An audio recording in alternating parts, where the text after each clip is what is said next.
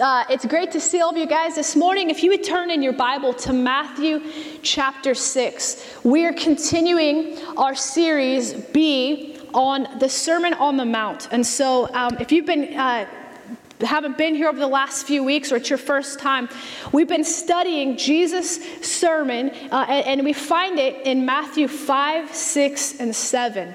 And this was a very pivotal message for all of us to tune in on because it was a message to the disciples, those who stepped out of the crowd and said, Jesus, we, we're all in, we want to follow you. And this is his message to us who say, God, we want to be followers of you, disciples of you, not just uh, people in the crowd.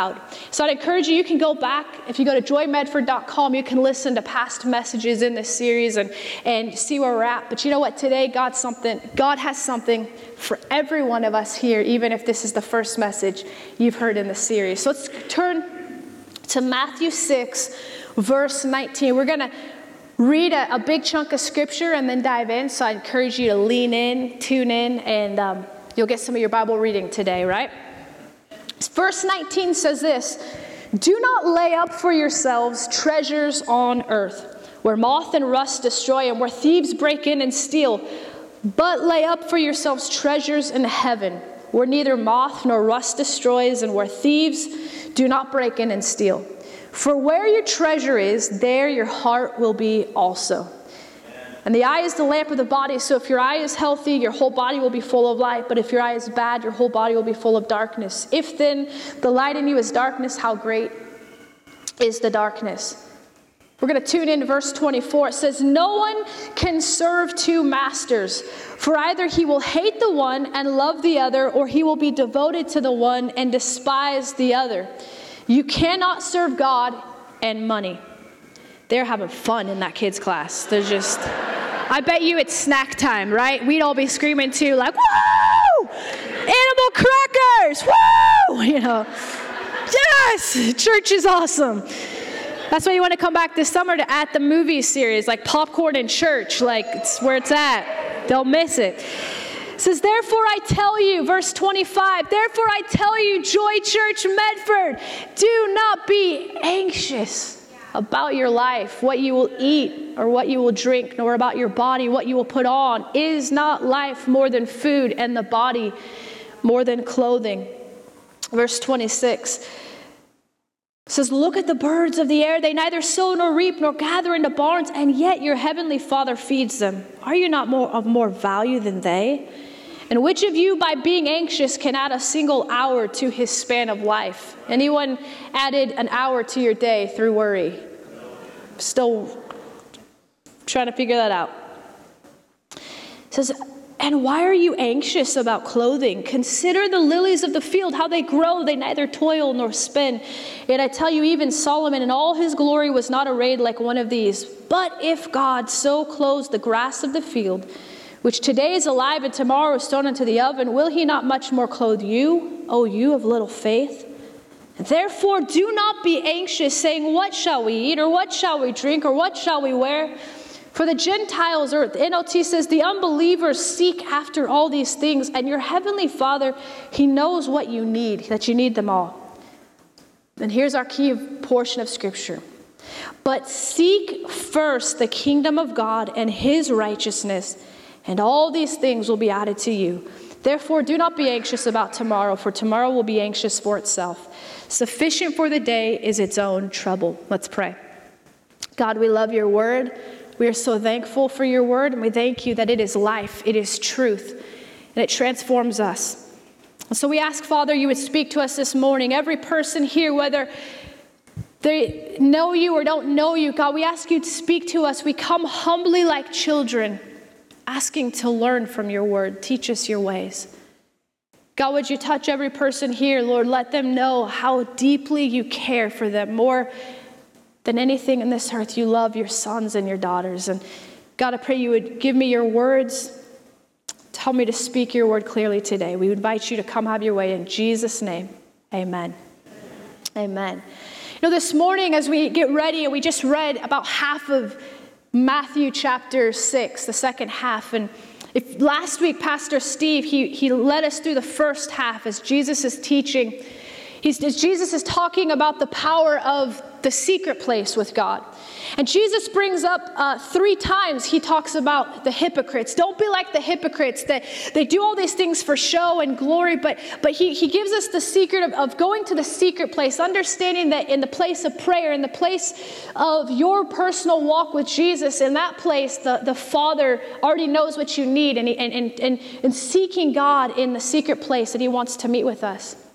But the second half of this chapter, this is one message Jesus is speaking. He turns our attention to the public place. And as we get ready today, we have to understand this is that God is interested not only in the private place, but the public place as well. You see, we don't just come to church and have this spiritual moment and this awesome moment with God and then leave and think that God is unconcerned with our everyday living. God is invested and concerned with our marriages, with our jobs, with our education, with our families. Like God is invested in the public space just as much as the private place. And so when we come in, Jesus is setting us up and he's talking about, hey, don't store treasures in heaven. And, and, and, and, he begins to teach us. And then he says, like, hey, um, don't worry about your life because the world around you in the public place, they're consumed with worry. They're consumed with a pursuit of more. But I'm, Jesus is going to show us what our life should be concerned with. And so in this portion of Scripture, we, th- we see three significant commands Jesus gives. From verse 19 to verse 34, we see three critical, significant commands that Jesus gives us. And the first one is this is that we, he says, lay up your treasures in heaven. Or the negative, uh, he says, lay up your treasures in heaven, or don't store your treasures here on earth. He commands, hey, I'm commanding you, let your treasures be in heaven. And the second directive or command that we find that Jesus tells us as his followers, he says, do not be anxious. Do not worry. He doesn't say it one time, he says it three times. Do not be anxious. Do not worry. Does anyone, we could leave church right now, right? How many of you guys are like, I just needed that? Like, don't worry. Don't worry. Be happy. Jesus says, do not be anxious. And the third command he gives is seek first, above everything else, the kingdom. Seek first the kingdom. Here's the reality, church. Is the one who has our trust is the one in whom we will seek. The one who has your trust, or who, what has your trust, is what we will seek. If God has my trust, then I will seek him. If if the world, if possessions have my trust, then I will chase those things. And Jesus says, he paints for us this picture, the one whom you trust is the one who you will pursue with everything. So question number 1 for us as a community is where is our storage unit? Where's our storage unit?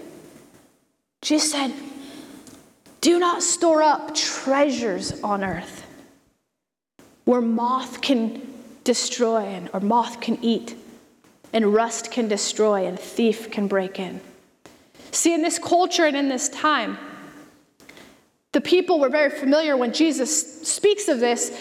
They were very familiar with this reality that their clothes would get eaten by moths. And no matter how well they stored their food, vermin and rats and mice would break in to eat their food that was stored up. And they could do the best locking up of their homes and their possessions, but the thief could break in and steal their things. See, in this culture, nothing was safe in ancient times. And Jesus came and he's like, Why would you store up and put all of your energy and all of your pursuit in that which you can't even protect on your own. And even if you manage to protect it, it will never make it with you into eternity. And the danger sometimes we have, church, is that we can put our trust and think all that we have is safe because we have the best investment, it's invincible. We have the best ring security apps keeping us safe. We have the best medical, and we have the best this, and we have the best that, and we can place our trust in that which will never truly last through eternity. Where are we storing? What are we living for? What is it that we are giving ourselves to? Now, lest you worry that this morning's message is geared towards we're all moving into a commune, sell everything, and have whatever you wore today, you better like it because it's what you got. That's not where we're going this morning, okay? Don't worry. You guys were getting nervous. I saw the sweat coming, you know? Woo! I want to read a quote by Randy Alcorn. He says, When you leave this world, will you be known as one who accumulated treasures on earth that you couldn't keep? Or will you be recognized as one who invested treasures in heaven that you couldn't lose? The world's view is, the, is how much can I get? How much can I accumulate? How much can I acquire for myself? But the kingdom view, the kingdom that Jesus came to establish, is how much can I give? How much can I invest and find waiting in heaven? How much can I serve others? In this portion of scripture, Jesus is not forbidding wise stewardship and savings. In the book of Proverbs, the ant is celebrated for storing up in the summer for the winter. Like Jesus is not uh, saying, hey, just be frivolous and don't care and don't worry. And no, why stewardship is biblical, it's, it's encouraged. Jesus is not forbidding or speaking against the blessings and the good gifts that come from God, the Creator. The Bible says that every good and perfect gift comes from above, that God is the giver of good gifts. And the whole beginning portion of this chapter, Jesus is saying, the Father already knows what you need, He's got you covered. But what Jesus is speaking against is selfish accumulation of possessions. Like, when is enough enough? He, he's coming against the hard heartedness that doesn't care for the colossal needs of the world around us, that's indifferent to the needs against luxurious, extravagant living that's never content, always striving for more. That's not enough. I gotta get more. I gotta get more. I gotta get more. It's never this insatiable desire for more stuff, more things, more status. And he's speaking against a materialism that tethers our heart to the world. And I would like to pause in this moment and say two notes. One, I am heavily convicted by this message. Everything that we will talk about this morning, I was sharing with my husband Riley over this week, like, this is a very difficult message to communicate because I wish I could sit right where you're sitting and just, God, get this in me. So imagine that I'm right with you. And the second note that I would like to give is this is to parents. I've worked in youth ministry for over 13 years, and I've seen a, they gave cookies again the cookies again. Like, can we bring the cookies down here, people? Um, and in the 13 years, I've seen a lot of issues, but I would say in the last few years, a struggle that I've seen probably more prevalent than I ever have in youth ministry is this, um, this, this danger of materialism in young people is that through social media, there's constant pressure on your students to wear this name brand and have this, these shoes and this shirt and, and, and a dissatisfaction with what they have and I need other things and I'm not cool if I don't have this. And, and I would just say, parents, we need to be very uh, watchful and praying and have the mind of the Lord to say, um, is this coming from, from the wrong heart? Uh, do I need to watch my students? Are they, are they becoming dissatisfied and discontent and just only satisfied with more stuff and more possessions? Like, I think we just need to pastor this, not just in our lives, but in our young people's lives. And you may need to just say, hey, where's this coming from? Maybe that social media network, you need to pause because it's causing you, as you just see everything your friends have, to just say, I have to have that. Like, it's okay to not have the name brand shoes and shirt, right? Like, and I'm not saying that, like, you know, cut the name brand off. That's not what I'm saying. I think we need to have the wisdom of God to say, Lord, I don't want my I don't want Wesley to grow up thinking his treasure is on planet Earth. His treasure is in heaven, and we have to help pastor that in our kids. Is that okay? What can we store up? We can store up Christ like character increase and looking more like Jesus. We can, we can invest in, in faith and growing in faith and in charity and bringing others to heaven. Like giving our life to seeing the lost come to know to come to know Jesus. We can give towards reaching the lost. Like, come on, as we sow our tithes and offering, that's the best investment we can ever make because we're investing in lives being transformed for eternity and, and giving to that which is of eternal value. I love that so many of you over this last year have given uh, towards the building of a church in India. Like you're giving that coffee money towards seeing a church saved, and you may a church built so that people could encounter Jesus. We may never even go to that church, but there are going to be lives transformed because people said that's what matters. That's what matters. You guys okay? So the question we have to ask is who is our master? Who is our master? Jesus comes and he says, not only don't store up treasures on earth, but store them up in heaven. But then he goes on to say, you cannot serve God and money. You can't serve two masters. Like Jesus is amazing. He's our Savior. He's wonderful. He's loving. He made a way for us. But here's something you got to know about Jesus. He will he refuses to be second place. There is no space for Jesus to sit on the back burner of our life. He's either Lord of all or he's Lord of nothing. And this is not simply just saying, Jesus, you can have my life. I said a prayer, and that's great. But He's after our whole heart, He's after our full trust. And He comes, and I think, church, I sometimes, very often, get in a place where I start allowing other things to have my affection and my love. And I have to stop and say, God, are you the Lord of me? Are you the king of my life? You see, the Sermon on the Mount was Jesus, the, the king, declaring his kingdom, calling a people to himself to live in that kingdom. And Jesus doesn't share his kingship with any other. And he's saying, hey, you can't serve two masters. Your trust cannot be placed in two places. He, he, either have, he either has your whole heart or he has half your heart. And the call to us is to daily say, God, are you seated in your rightful place, which is on the throne of Natalie Amon's heart? And I think we need to ask ourselves that question. We must remember that we are sojourners on a journey, not settlers building a homestead.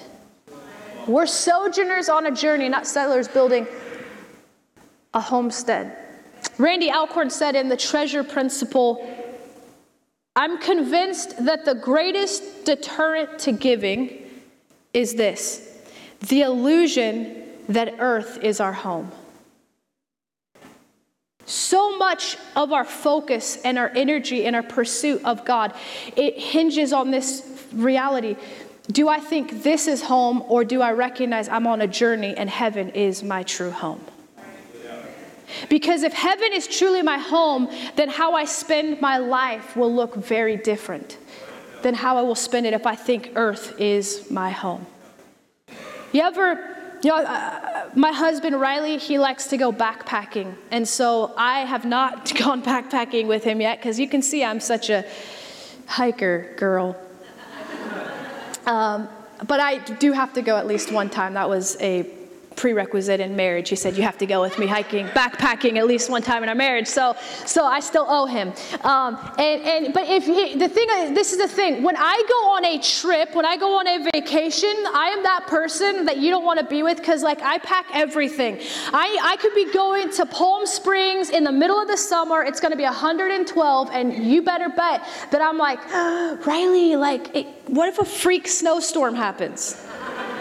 I think I'm gonna need this sweatshirt, you know? Like it's a necessity, you know? Like what if like I want options. I don't want to like pre-think all my outfits. I want options because I might not feel like those jeans. Any ladies or men say amen. backpacking is very different. Backpacking is everything you're to need and you're to carry on your back. So you think very intentionally do I actually need that? Do I actually want that? Is this of necessity because you know I'm on a journey and everything I need I have to take with me? And I think sometimes we can think we're just collecting and moving houses. And when you move to a new house, you pack everything. But when you go to backpack, you pack only what's essential. And I think on this earth, we must remember what I'm on a journey. And there's going to be some things I got to leave behind. There's going to be some relationships I might need to leave behind. There's going to be some possessions that I don't need to give myself to. I might need to pursue some different things because I'm a, I'm a sojourner on a journey, not a settler building a homestead. What's essential on this journey? We have to check our heart and say, What and who am I seeking? Jesus comes and he says, Seek first the kingdom of heaven.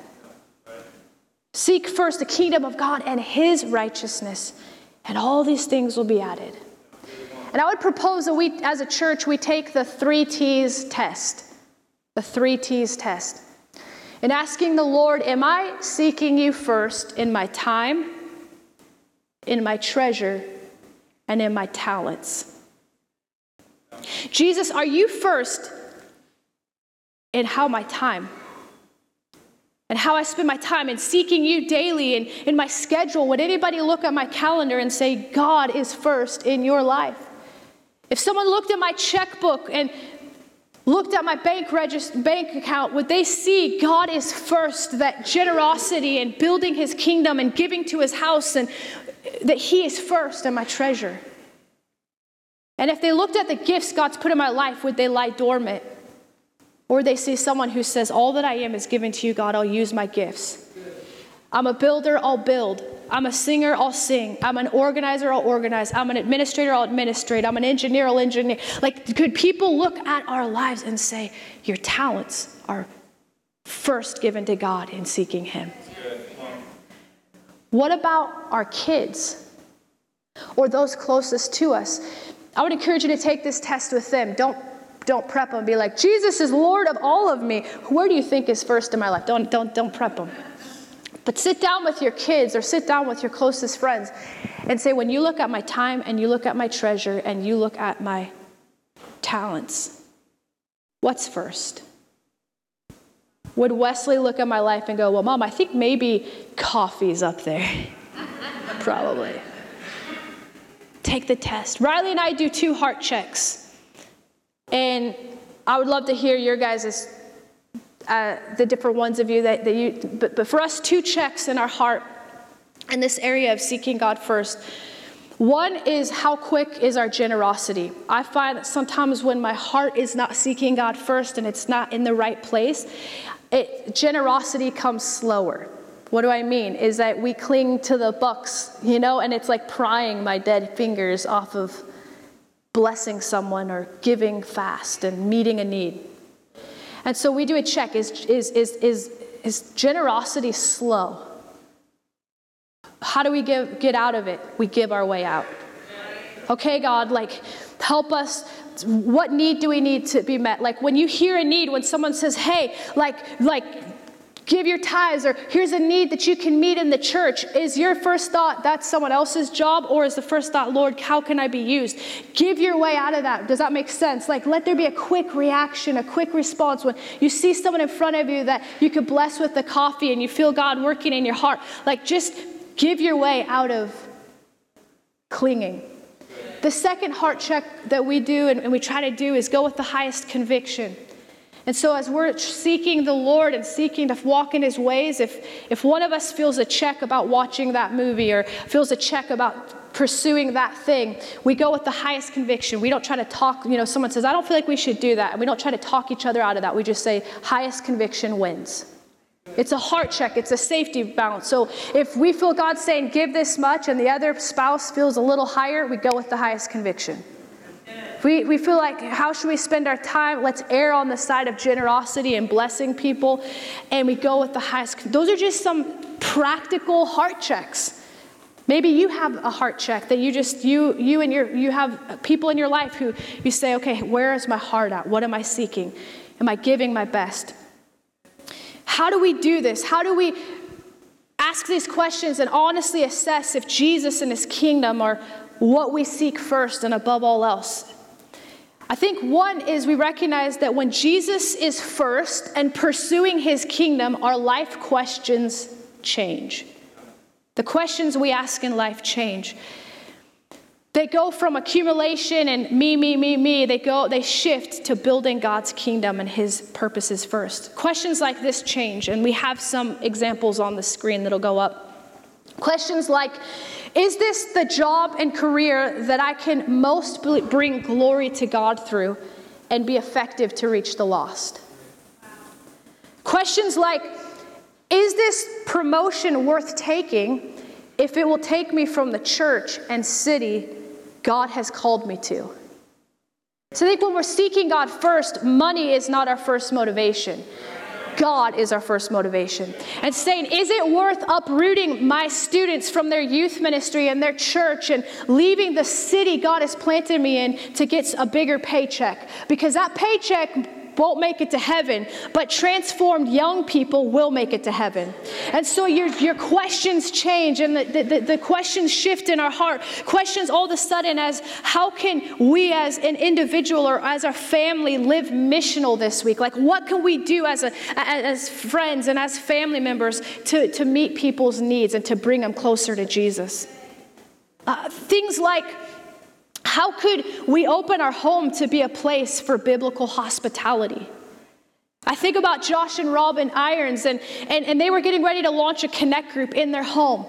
And they not only reorganized their entire living room to, to be conducive, not for uh, necessarily their comfort, but conducive so people could gather in their house and, and, and be in an awesome connect group and have space to sit and eat. And they even went and bought a couch. So they had a special connect group couch so people could be comfortable in it.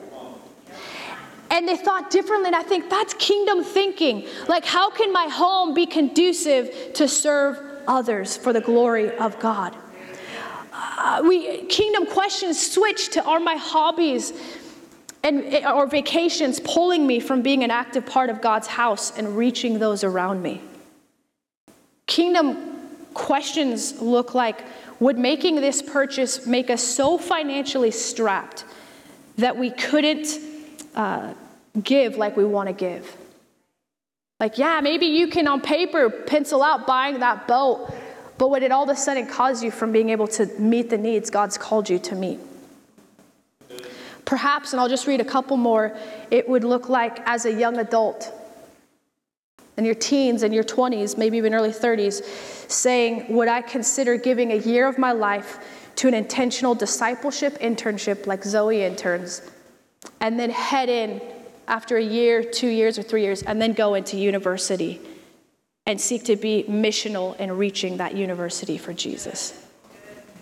Maybe it looks like, what if we didn't just take normal vacations but could make it a missional piece for our family?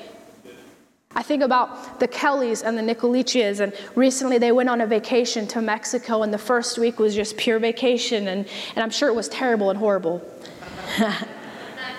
we were all jealous, you know? And intentionally, Skylar and Jamie, they decided to take a second week in Mexico and drive their family uh, to La Paz to be with our church there, Joy Church La Paz. And for a week with their kids, they served that church and they cleaned the missionary house and they painted and they were showing their, their, their kids like this is what it's all about. God blessed us with a great vacation. That's awesome. God's good. His blessings are great. But we're also a missional family and we bless others and we serve others. And, and i think about right now my, my seven-year-old niece is in mexico serving on a mission trip with her mom and dad. And you know what? She's probably not doing like the awesomest stuff. She might even be getting in the way a little bit but you know what? She's seeing she's seeing kingdom life. She's seeing we live not just for our needs, but to reach the world around us. Life questions change when we're seeking first the kingdom of God and His righteousness. What would it look like? If we want to know what it looks like to seek first the kingdom, we just have to follow Jesus. and do what he did because he showed us exactly what it looked like. So here's where we start landing. The one who has my trust is the one whom I will seek. Jesus comes and he's talking about the Gentiles, the unbelievers. They're so consumed by the needs around them. And God doesn't dismiss. You know what I'm thankful about the Lord is that, I'm thankful for a lot of things, but God didn't say how dumb that they care about all that stuff. Like, you don't need, like, you don't, you don't need clothes. Jesus didn't say you don't need clothes, you don't need food, you don't need a house. That's not what he answered. He says the Father already knows that. He's already, he already is aware of your needs. But Jesus brings us into focus and to recognize a few things. Those should not dominate our thoughts. Fear should not be what we trust in. The pursuit of more shouldn't be what we trust in. But he says that we don't have to worry because the Father cares deeply for us. That we can trust in someone bigger and better and stronger and who owns the whole universe, the one, the creator of the earth, that we can fully trust the living God who cares and already knows what we need. You've got to know that He cares for you on the journey. He for you on the journey and he already knows what you need. When I go on a trip with Wesley, Wesley does not worry. I hope mom got what I need. I hope dad packed my stuff. He just goes on the journey and we make sure everything he needs already there before he ever would know he ever needed it. How much more does the Father in heaven know what you need? He already knows you need that job promotion. He already knows you need that spouse. He already knows you need wisdom in that situation. He already knows you need freedom from fear. He already knows, and He knows exactly what to pack. That all of a sudden you open up and you open up your snack pack and you're like, Mom, Mom snuck in some Oreos. Dad, Dad snuck in a Snickers bar. I didn't even know I needed a Snickers, you know, but he knew I was going to need to take a break. Have a Snickers. He knew it. He cares about you on the journey. He knows what to pack for the journey, but he also he also will surprise you on the journey. And his surprises are good surprises. Sometimes they're uncomfortable, sometimes they don't look like the way we wanted, but his surprises are good. And I remember as the band comes out here, about four and a half years ago. I was in my mid 20s and um, mid to upper 20s. I won't give away, I'm 31. And um, my brother Gino tried to say I was 33 the other day. I'm like, no way. and I, I, wasn't, I wasn't married and there was no one on the horizon and I didn't know. And um, and, and I had prayed to God, like I'd made my case known to the Lord. You know, how many of you guys are, have some cases with God? You're like, Lord, you know I need this. I'm just reminding you. and, um, and, and I kind of come to this point where I thought maybe God, uh, maybe, maybe you want me to just seek you single for the rest of my life. Like maybe my life is best used to not have a spouse.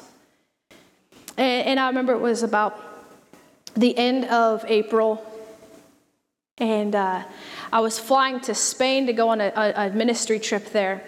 And I had just gotten done leading worship at this small event, and there was a group of pastors from all over the country. And I left and um, had nobody on my horizons. And I remember they said after worship, they were like, all right, get in small circles and just encourage one another, pray for one another. And I get in a circle with a, a, a pastor, a leader from Italy. And this pastor doesn't know me, and he starts, we're just praying for one another, and he says, Natalie, uh, God just wants you to know that he's, he's getting ready to answer or give you the secret desires of your heart. And, and he ends there. And I'm like, Lord, how secret are these desires? Do I know them? I get on a plane about a week later and I fly home to Medford and or fly home and I drive into Medford and come to church and I preached that night. And that night, my future husband, Mr. Riley Amon, would walk in the doors and I would meet him for the very first time. God surprised you on the journey. He, he, he says, just seek me. Give the best of your gifts. Give, give, serve your guts out. You can't outserve in God's house. Like just give everything. Like give your time, give your give your life to, to my kingdom. Like that will not be wasted. Don't worry. The Father's got you. He knows how to get you your husband. He knows how to get you that job. He knows how to get you in the position to, to, to, to do the, to fulfill the mission and purposes of God on your life. He knows how to take care of your kids. He know He's with you.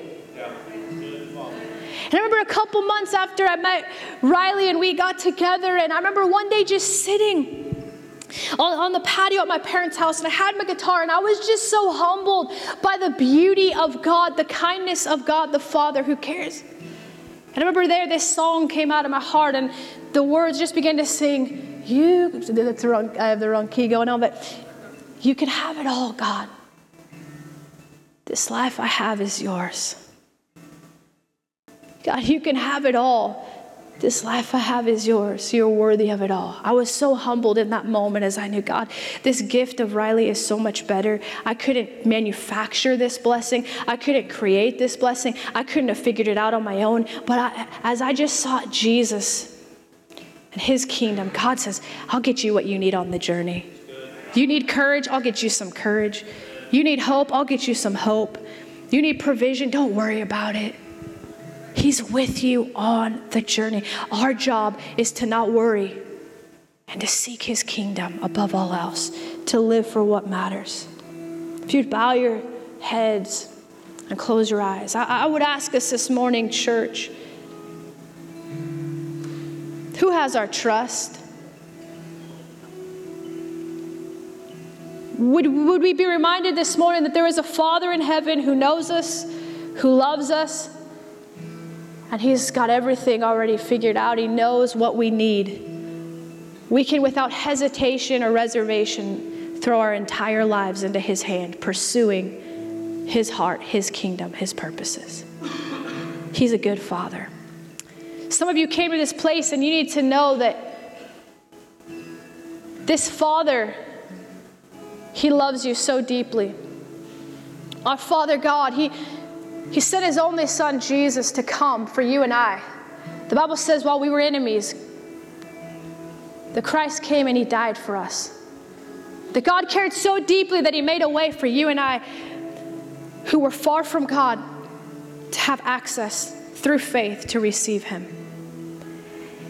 And I'm here to tell you that God loves you, He cares about you, and that He would even bring you to this place to remind you of His love, to show you His love. And if you say this morning, Natalie, I, I need Jesus to save me. I, am I'm, I'm so far from God, but, but if He will receive me, if He'll take me, I, I'm all His. And I'm here to tell you that if you would just simply put your trust in Jesus and confess with your mouth that He is Lord, you will be saved. So this morning, if you came looking for God and you're ready to give Him your life, I just want to invite you to lift your hand wherever you are. Every person here, you say, Jesus, I need you to save me. Just lift your hand. Awesome. I see that hand. I see that. I see that hand. Every person here, you say, Jesus, I need you to save me. Would you just lift your hand and receive his love this morning? Receive his life this morning. Just put your hand. I'll just give you, every person here this morning, say, Jesus, save me. From the back to the front, just say, Here I am, God. We're going to all pray together, church. Just pray this prayer Dear Jesus, I give you my life. I surrender all that I am, and I put my trust in you. If you will be my God, I will be your child. Help me to seek you first in all that I am and all that I have. I love you and I receive your life. In Jesus' name, amen. Amen. Come on, let's just thank the Lord for those people that gave their life to Jesus. Lastly, Church, would you stand to your hand to your hand? Don't stand to your hands. That's that's weird. Um, would you stand to your feet and and we're just going to take a moment as we all stand up to just pray this prayer. If you just say, Lord, I want you to be first, God, that we would let these words not just be words we hear, but words we do. Would you just lift your hands and we're going to just ask the Father for his help? That we would truly seek him above all else, that we would truly trust him and in trusting Him that we would seek Him. God, I thank you for every person here. We lift our hands in response to this word. We lift our hands in faith, say, God, we can't do this on our own. But God, we put our trust in you and we pray that you would help us this week to seek you in everything, to seek you with everything we are, to seek you with all that we have. God, we ask you to help us. And God, I thank you that you care for each person here. You're with us on the journey. God, as we put our, our trust in you, as we give you the best of our time, of our treasure, and of our talents, we know we can never outgive you. We can never uh, out, outdo you, God, but you will always be with us. We trust you with our whole life. In Jesus' name, everybody said, Amen. Awesome.